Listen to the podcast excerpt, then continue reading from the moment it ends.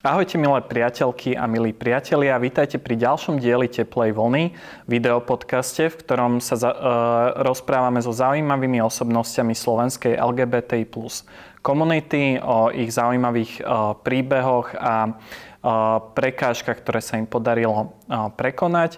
Moje meno je Marek Hudec a teším sa, že v tomto dieli môžem e, privítať talentovaného moderátora Rastia Ilieva, ktorý teda pôsobí e, v TA3 Ahoj, Rastia. Marek, ahoj, ďakujem za pozvanie a neviem, či až taký som talentovaný a či ešte niekoho zaujímam, ale som rád, že si si spomenul na Tak to vyskúšame, uvidíme, že koľko ľudí si nás teda pozrie. Tak možno na úvod, že ako si sa dostal k médiám? A médiá prišli tak nejako ku mne, ani som o tom vôbec nikdy nesníval. V roku 2008 mal slovenský rozhlas vyhlásený konkurs, kde pracovala jedna moja známa a tak, keď sme boli spolu niekde na káve, tak potrebovala nejakú anketu a občas som jej nejakú anketu poskytol a vtedy mi hovorí, že počúvaj však, e, čo ja viem, možno, že by si sa nám hodil do týmu, že poď to skúsiť. No a spočiatku som bol taký skeptický, že ale koho Iliev zaujíma vôbec. No tak ale skúsil som to, bolo tam dosť veľa ľudí, boli to fakt skutočne ešte veľké castingy, neviem, či, či samozrejme rozhlas robí už teraz RTVS a robí určite konkurzy. Koľko ľudí tam teraz chodí, neviem, ale vtedy bolo to skutočne veľký, veľký záujem a vybrali si nás zopár a, a mňa teda medzi nimi. Čiže tak som začal postupne pracovať s hlasom a vlastne Slovenský rozhlas je moja taká alma mater. Tam mám pocit, že ma e, naučili, ako tak rozprávať a snažím sa nerobiť hambu, alebo e, veľa, veľa skvelých ľudí som tam za tie 2-3 roky, koľko som tam bol, dva myslím, tri, spoznal, tak ma fakt naučili a, a som im za to vďačný a potom sa to tak nejako nabalovalo ďalej. A pôvodne si eh, čo chcel robiť? Nemal si nejaké predsudky voči médiám? Že nebal si sa napríklad uh, vystupovať či už v rozhlase alebo potom pred kamerou? Aké to bolo? Všetko som chcel robiť a nič. A spomínam si na to, že teda nie som z Bratislavy, narodil som sa na Orave a v námestove som žil do 18, potom som prišiel do Bratislavy, lebo kam pôjdeš? A po škole snažíš sa ísť do väčšieho mesta, lebo presne som si začal uvedomovať svoju identitu a že teda um, v tom našom okrese to nebude úplne jednoduché. A po vzore aj svojho strika som pochopil, že vo väčšom meste spliniem a jednoduchšie sa mi bude nejakým spôsobom posúvať v práci, realizovať sa a tak ďalej.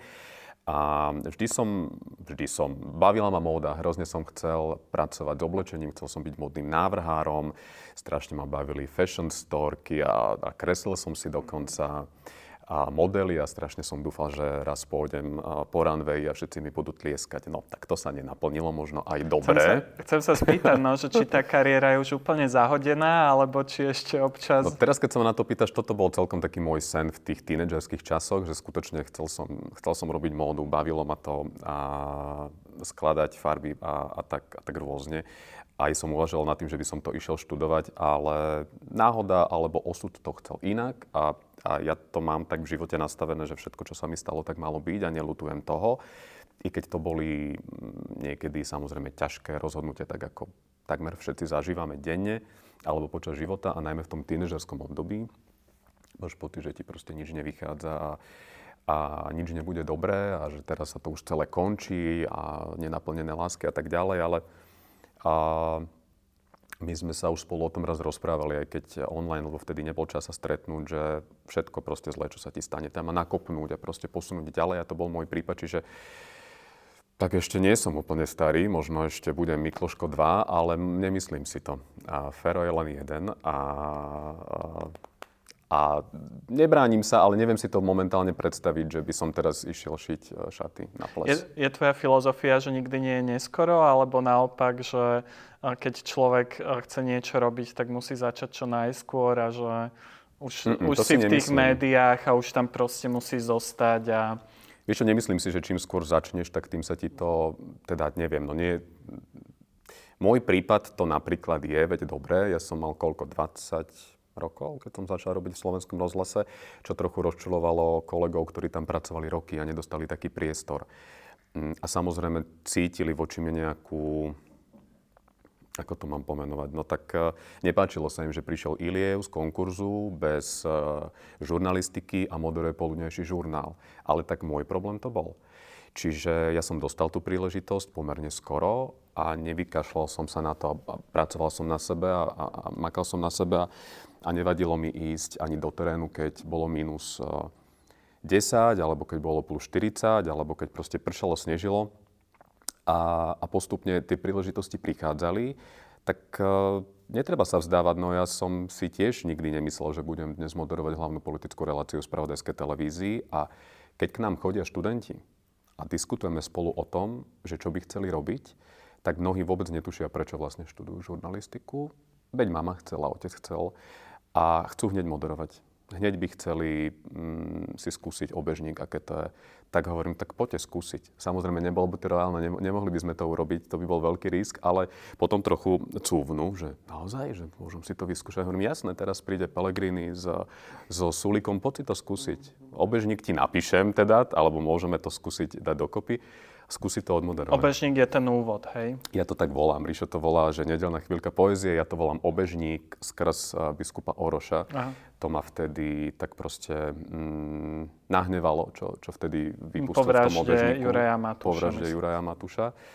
A ja som si to tak nazval obežník a a asi skáčem s témy do témy, ale tým som chcel vlastne... Ja, ja si ich pripomínam, dobre, ešte dobre. sa k ním vrátime k viacerým. to je proste, to ja skáčem. Mm. Eh, že keď stretávaš tých uh, mladých ľudí, ktorí sa chcú stať novinármi, že po tvojej skúsenosti, aké kvality by mali mať, uh, že čo je vlastne ten zmysel, o ktorom hovoríš, že oni asi nevedia možno, prečo to chcú robiť a že možno prečo to robíš ty a um, čo by bolo možno dôležité odkomunikovať tým mladým ľuďom, že čo je ten zmysel. Vieš, ja neviem, či som dobrý novinár, lebo nemám novinárske vzdelanie a ja nechcem byť v role nejakého mentora, že takto to rob, ale veľa ľudí po mojom coming oute mi píše, že by to chceli skúsiť, túto prácu a že, že ako na to. A ja, že no tak eh, v prvom rade sa netreba vzdávať. A ja tiež som si v 20 rokoch myslel, už potom, keď som začal pracovať v rozhlase a mal som za sebou pár reportáží, odmoderovaných žurnálov, že, že už som hotový novinár a že už bol som natoľko suverený, že som si vytlačil sivičko a išiel som do teatrojky v tom čase, a kde mi bolo povedané, že k moderovaniu mám cestu zarúbanú a že tam nemám šancu, že keď môžem skúsiť uh, robiť v teréne, ale už som sa cítil akože byť veľký moderátor. A to bola skvelá skúška.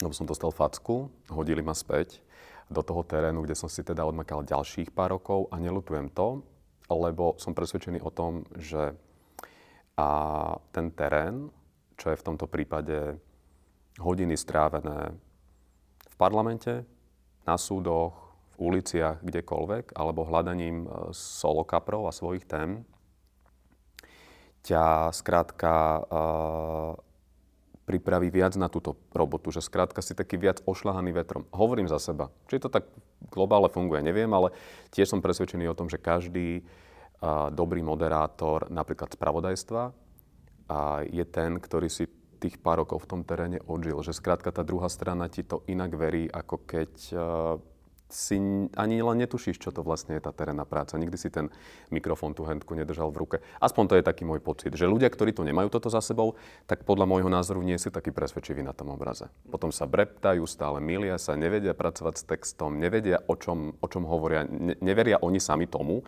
tak potom ako má tomu veriť ten divák? Hej. A myslím si, že tá žurnalistika, môj pocit je, že je taká 24-hodinová práca 7 dní v týždni, že aj keď človek nie je v práci, tak neustále musí sledovať ten spravodajský cyklus a minimálne aj keď ho ne, nesleduje, tak má pocit, že keď sa niečo stane, tak na to musí uh, reagovať. Darí sa tebe odstrihnúť z tohto uh, spravodajského cyklu, nájsť si ako keby chvíľu pre seba? Je to ťažké? Teraz som bol na veľkej, veľkonočných sviatkoch na Orave pri rodičoch a, a vypol som sa no, priznávam, že som, že som sa na pár hodín vypol, ale tiež som to nedokázal na pár dní, ale že treba, čo ja viem, deň som si nelustroval maily a ani žiadne minúty a tak. A žiadne spravodajské portály. No lebo vedel som, že budem mať politiku uh, ďalší týždeň a nemôžeš vypnúť, musíš byť v obraze stále. Ono sa to samozrejme dá dohnať, ale musíš byť v obraze stále. Dialo sa toho dosť aj, aj počas sviatkov, čiže uh, ak moderuješ na Slovensku politickú debatu, ktorá patrí vlastne k najsledovanejším formátom v, tej, v tom danom médiu, a myslím, že takto to má väčšina, väčšina televízií, že proste tie, tie, tie politické debaty sú veľmi sledované, tak sa nedá na to začať pripravovať, že deň predtým. Skrátka, ty si musíš pravidelne robiť rešerš, musíš byť v obraze, musíš sa zaujímať sám. Dnes je to o tom, že politici, a to už niekoľko mesiacov a rokov, a komunikujú svoje posolstva cez sociálne siete, čo mnohých z nás napríklad prinútilo si založiť účty kde kade, na Facebooku, na Instagrame, na TikToku napríklad. Ja som si založil kvôli tomu účet a potom po chvíľke som ho aj zrušil, lebo taká vlna hejtu, aká tam je, tak to som, to som bol veľmi prekvapený. Ja som myslel, že to je práve na Instagrame napríklad. A Facebook mám zablokovaný už dlhodobo po, po prezidentských voľbách, keď sme mali v štúdiu Kotlebu lebo tam to, bolo, to boli nezmysly. Akože ľudia sa ti tam vyhražali smrťou a, cel, a zničením celej rodiny. Len preto, že neboli asi spokojní s tým, ako si sa pýtal ich fanúšika.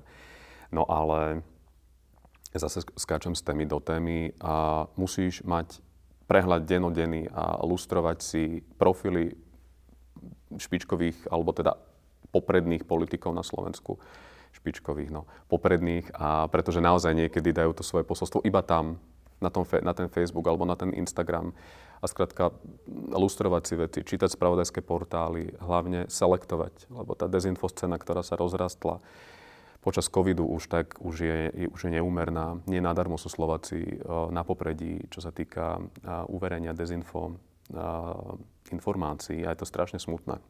Ešte aby som sa ťa dopýtal, že čo je náročné, že rozprávaš o tej vlne hejtu.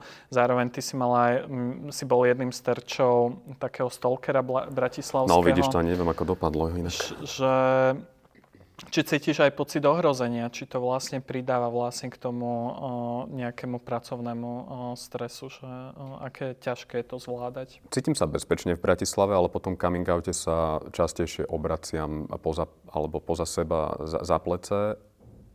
Úplne náhodne som o tom presvedčený, že to bola asi náhoda, že ten chalán nás potom že sa na mňa závisil, že nás tolkoval. A to, to bolo ale desivé. Vtedy, akože nikdy, dávno som sa teda tak v Bratislave nebal ako vtedy. To bolo normálne, obyčajné popoludnie, takéto slnečné ako je dnes a ideš po meste a, a máš za sebou tieň, to je šialené a nie svoj iba. A, a rozmýšľa, že čo teraz máš urobiť. To sa mi nikdy nestalo. Dvakrát teda. A ako Raz, dlho keď... ťa prenasledoval? Akože to bolo, že niekoľko ulic, kým si si to všimol? Alebo no ja že... som si to všimol. Ja som človek bol... tak bežne akože mm-hmm. nesleduje, že kto ide, aspoň ja nie, že... A dvakrát sa mi to stalo, to bolo veľmi, veľmi dávno, keď sme išli s frajerom uh, do Ačka, kde som nebol 100 rokov. Ešte asi funguje, predpokladám. A chytili sme sa za ruku a vtedy sa niekto na nás zavesil, takí dvaja chalani, ktorí nás, uh, nás chceli zbiť. Ale uh, tak matne si, ja, ja som ich teda nevidel, ale potom z rozprávania, lebo sme išli party a potom kámošky sa otrhli, my sme išli teda ďalej po tej, po tej panenskej a potom tie kámošky nám spätne volali, že počujete, že ste OK, lebo išli za vami nejakí dva chalani, ktorí sa akože rozprávali ona, že hen dva, dve buzny, že tie musíme proste zmlátiť. A našťastie si to nejako rozmysleli. Čo to bolo, s čím to súviselo? Neviem, ale toto tak vtedy prvýkrát precitol, že, že OK, držať sa no, za ruky. Držať sa za ruky asi nebude v pohode.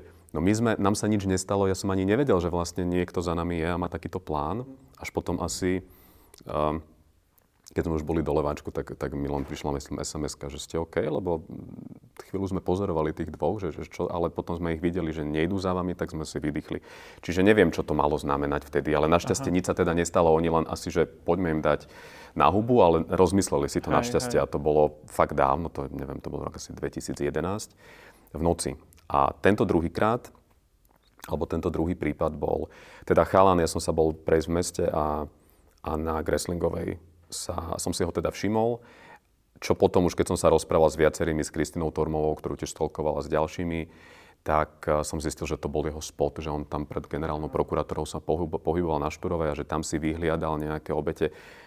Ako na mňa prišiel, fakt netuším, odkiaľ ma mohol poznať, možno neviem, no ale a bol to skrátka nepríjemný pocit, že niekto ide za tebou teraz, ty máš v hlave, že a čo máš teraz, akože kam máš ísť teraz? Tak som išiel pred Gamču, kde chodia stále študenti, tak tam bolo živo.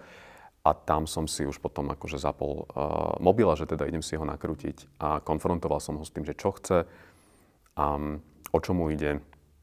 Zvýšil som na neho hlas a on sa tváril úplne sebavedomo, že čo riešim, že však on iba ide za mnou. Tak... A nevyzeral dvakrát príjemne, že by teda chcel si so mnou pokecať. On sa potom vraj niekde niekomu povedal policajtom, že, že on chcel, že takto nadvezuje nové kontakty a že on chce byť uh, nejaký umelec a, a chcel nejakým spôsobom pomôcť, aby sme mu my všetci pomohli v tej jeho kariére. No, skrátka, neviem, chorý pacient, chudák a veď mne ho v podstate ja ľúto, ale tak takíto ľudia, s nimi sa má pracovať a, a nikdy nevieš po vražde, navyše sa to stalo po, fakt po tom teroristickom útoku Juraja Matuša, že to bolo pár týždňov alebo dní na to, no tak akože prvé, čo ti napadne, že ti niekto pichne nôž do krku, to, to bol šialený pocit, dúfam, že ho nezažijem. A teda keď sa o tom bavíme, neviem, ako dopadol ten chalan, ale mám pocit, že nebol väzobne stíhaný, že je stíhaný na slobode, či je niekde v ústave. To neviem, ale mám pocit, alebo teda som presvedčený, presvedčený že s takýmito ľuďmi treba skôr pracovať, ako ich púšťať v domnení, že sú psychicky v poriadku, lebo zjavne nie sú, aspoň on nebol. Ako si to zvykneš potom uzavrieť, že hoci um, tá práca prináša ako keby rôzne tlaky, jeden z nich je ako keby vlastne aj takýto pocit ohrozenia, ktorý podľa mňa akože bežne nezažiješ, keď, ja neviem, robíš v kaviarni mm. alebo nejakú inú prácu, že uzavrieš si to tak, že to, čo robím, je tak dôležité, že vlastne um, táto stresujúce um, stresujúce podmienky toho eh, nie sú až tak dôležité, alebo vieš to tak vytesniť? Mňa mrzelo, keď po tom coming oute sa ozvalo veľa ľudí anonymne, nepísali priamo mne, že čo si to o sebe myslím, že ja nie som nadčlovek a nie som ničím zaujímavý a čo mám, čo na seba pútať pozornosť a že som to robil len kvôli tomu, aby som sa zviditeľnil. To je ten taký klasický názor, že um, buďme gejmi doma, mm-hmm. ale uh, neberme to na ulicu. a, a to ma mrzelo, že si toto ľudia mysleli a podľa mňa si to ešte aj stále niektorí myslia a, a vôbec nepochopili ten zmysel. A veď, čo si budeme hovoriť, nepochopili ho ani vrcholní predstavitelia tohto štátu ako napríklad Igor Machtovič, ktorý sa úplne zbytočne vyautoval pár, dní, pár hodín dokonca na ten môj coming out. A Robert Fico, ktorý je najznámejší heterexuál na Slovensku. A práve títo dvaja páni majú bohatú základňu. A dovolím si tvrdiť, že aj trolov, tak ako v podstate každý politik má, má vo svojom vo svojom portfóliu aj trolov, aj dezinform, dezinformátorov a že oni svojimi činmi a nečinmi a potom aj výrokmi podnecujú k šíreniu ďalšej nenávisti. Nehovoriac o Kotlebovcoch a Uhrikovcoch a, a Kufovcoch a všetkých týchto Tarabovcoch. A mrzí ma to hrozne. Lebo ja som svojim coming outom, ak o tom treba hovoriť, tak budem o tom hovoriť do nekonečná. Chcel vyslať signál, ako to urobili aj uh, ďalší, že na Slovensku nie je v poriadku keď sa ideologicky vraždí, a je úplne jedno samozrejme, že, že, že či to je ideológia, alebo, alebo či to je uh, z, inej, z inej príčiny, ale skrátka samozrejme každá vražda je úplne šialená a každý ľudský život je, je strašne cenný a je škoda, keď, keď ľudia sa rozhodnú vraždiť, či doma muž sekerov ženu a tak ďalej, ale toto bolo skrátka v niečom inom. A to si tí ľudia ako keby nechceli dať vysvetliť a nechcú to pochopiť. Stále to porovnávajú s tou zrážkou na, na Zochovej ako keby si nechceli naozaj dať vysvetliť, že tá zámocka je v niečom úplne iná. Že tam skrátka ten, ten vyšinutý mladík uh, išiel ideologicky proste po úplne neznámych ľuďoch len preto, lebo boli queer ľudia a,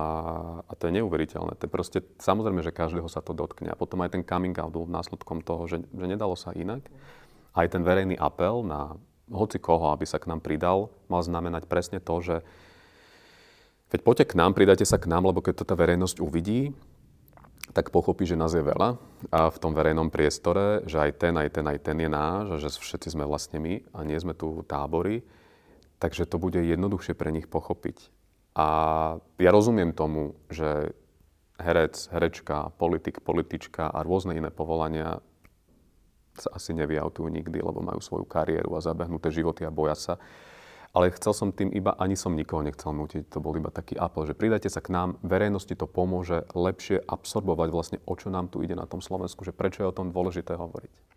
Na druhej strane aj ty si mala keby nejakým spôsobom zabehnutý život, že zrejme ten coming out možno spôsobil, ale možno aj si sa obával pred tým, že by mohol spôsobiť nejakú Keby sa nestala tá vražda, tak by som sa neautoval. To je pravda.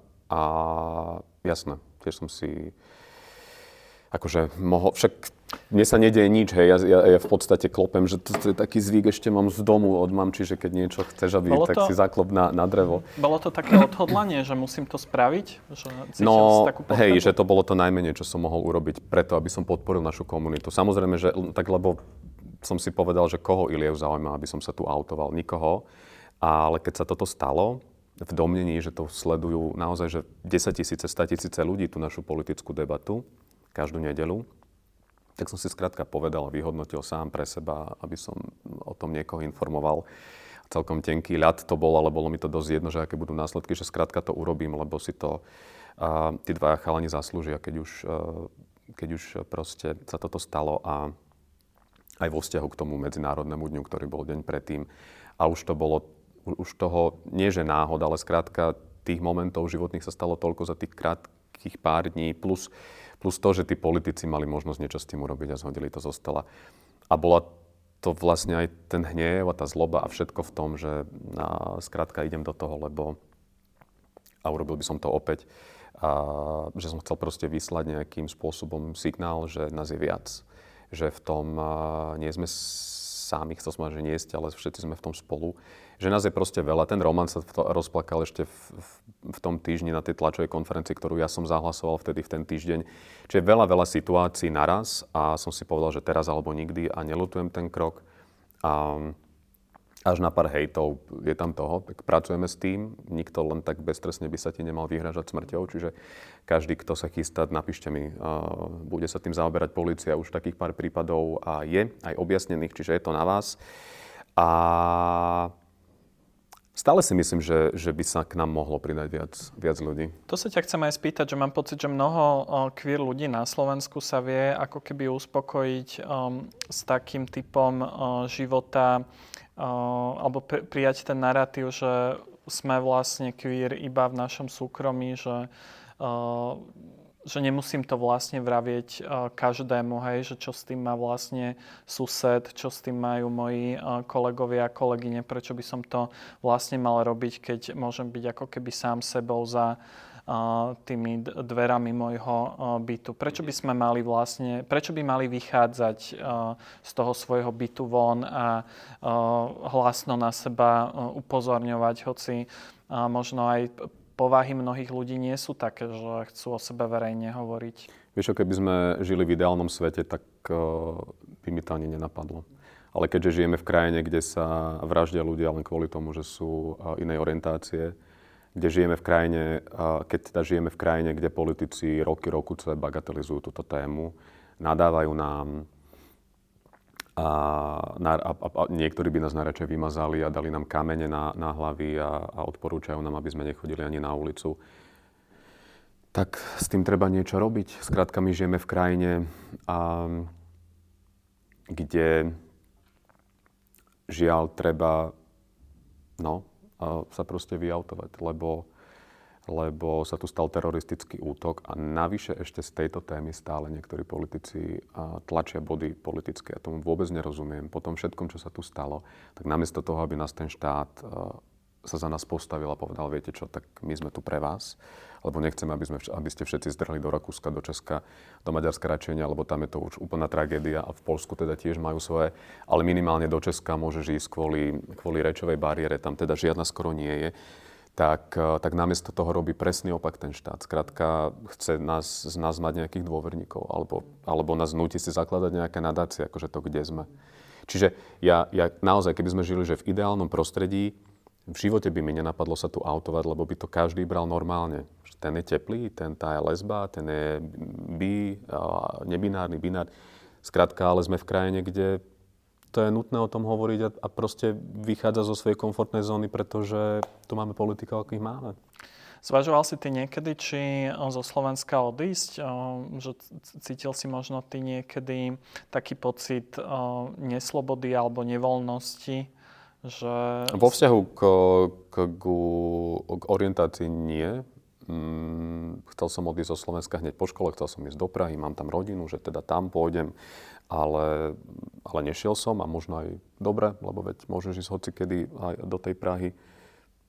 Je to, je to všetko otvorené a tá, a, a tá nejakým spôsobom kariéra alebo iné povolanie sa dá robiť v ktoromkoľvek čase, ale, ale myslím si, že ak by som išiel do tej Prahy, že by som tak asi prirodzene robil niečo úplne iné osud by ma zaviel niekde inde, neviem, možno by som dnes po tých molách behal.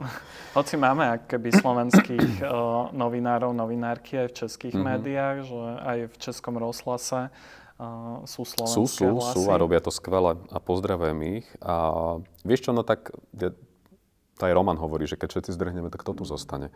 A ja teraz vôbec uh, som tá, niekde úplne že vzadu nejakých uh, aktivistov. A na to tu máme na to tu máme odvážnejších a lepších, lepších, zdatnejších ľudí, ktorým, ktorým ten aktivizmus ide.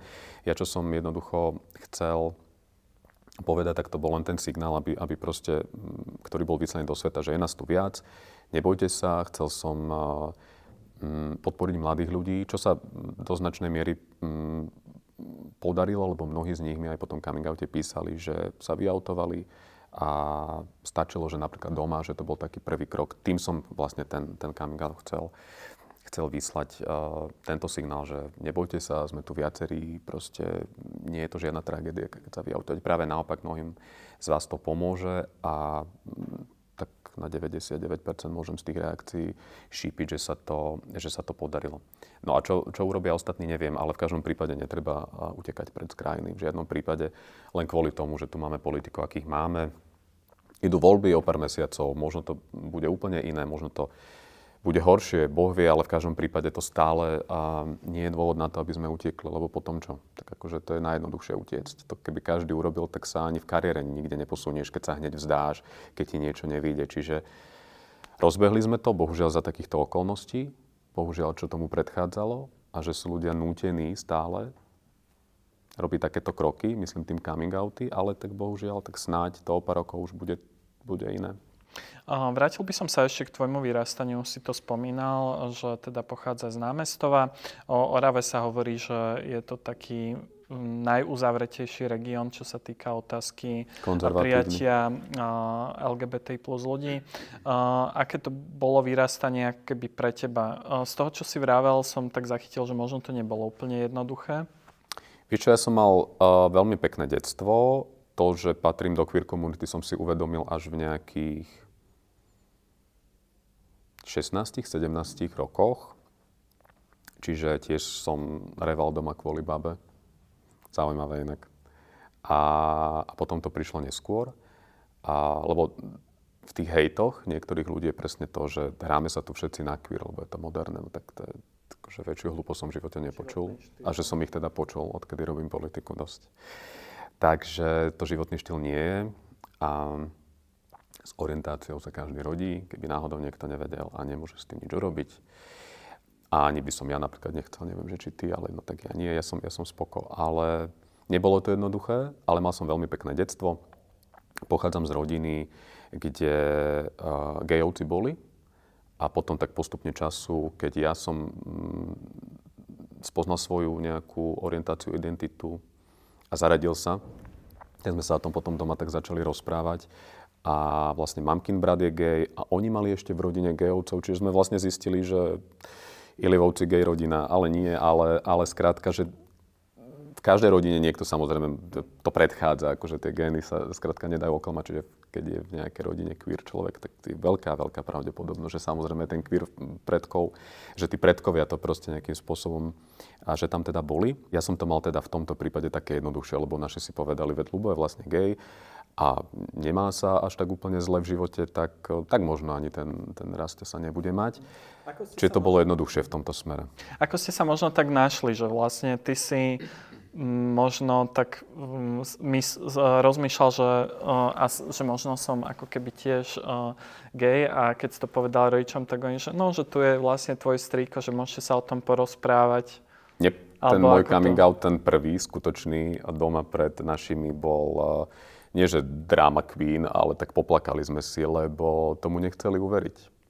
Mamča začala sa rozplakala samozrejme prvá, že, že čo sa deje, že, že to predsa nemôže, ne, nemôže byť pravda, ako keby si to nechcela pripustiť, lebo sa zlakla toho, že čo povedia susedia. Klasická mantra rodín a, a všetkých mám na svete, minimálne na Orave, že ale nie. A čo teraz povedia susedia?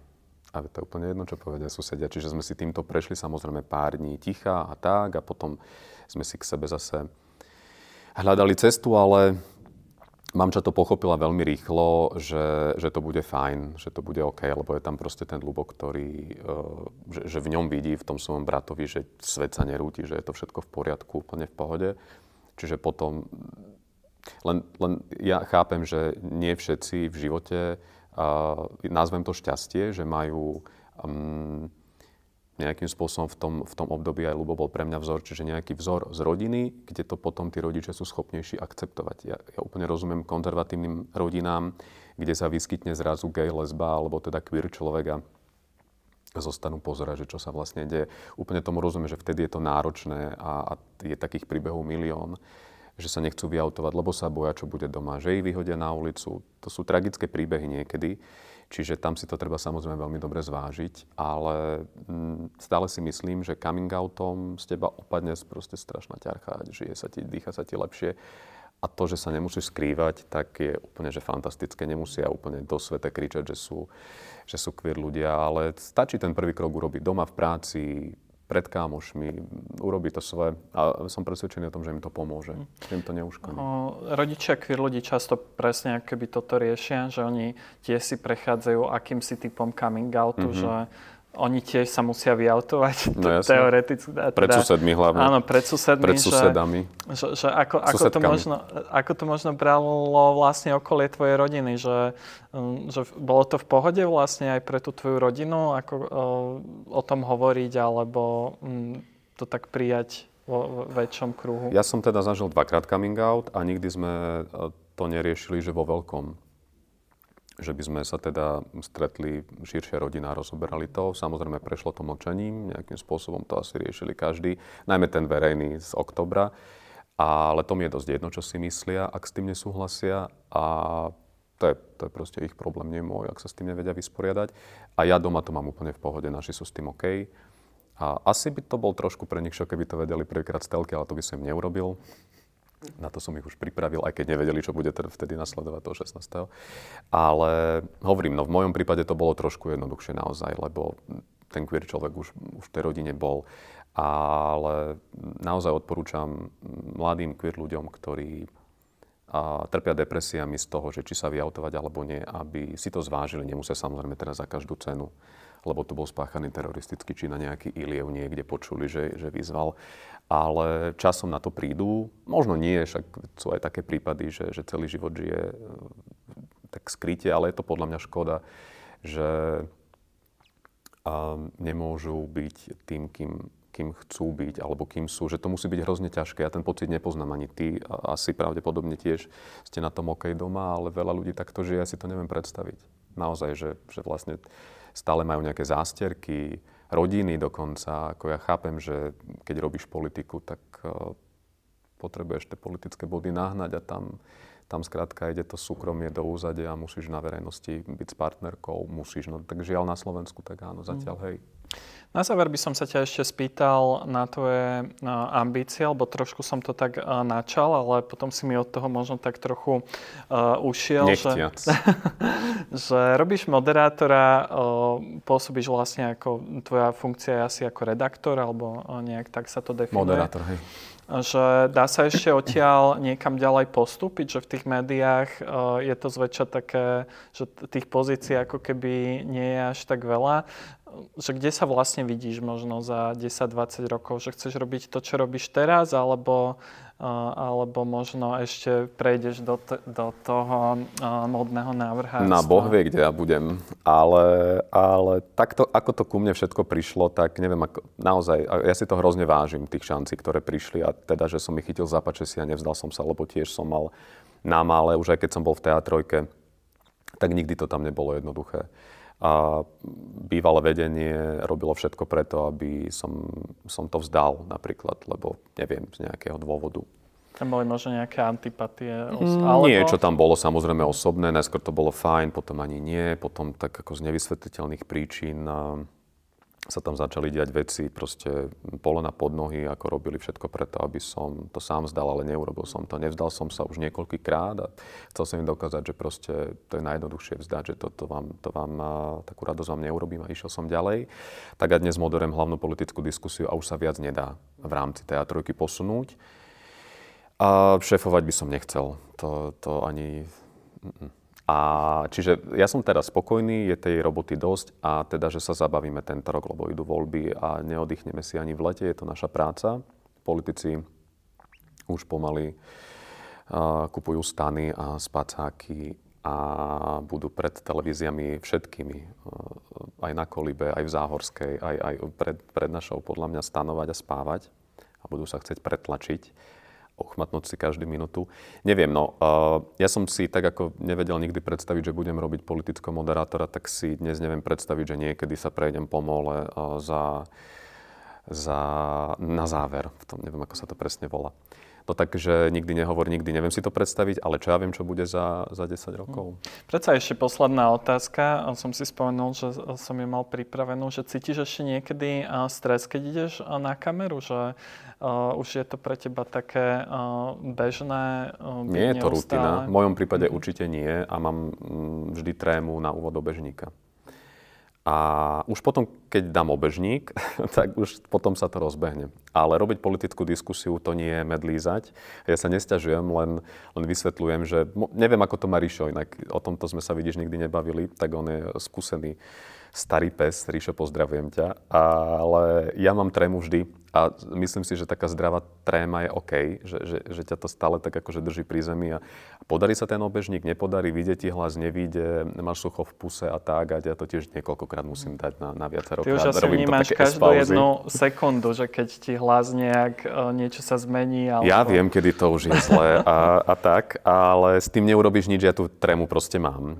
Mm nie je to pri moderovaní spravodajských blokov ani pri žiadnom inom moderovaní, alebo teda keď, máme nejaké, keď mám nejaké verejné moderovanie, tak tiež tam je taká normálna, zdravá, zdravá, zdravá miera trémy. To, to je podľa mňa v poriadku. Keď už nemáš trému, tak to je podľa mňa zle, neviem.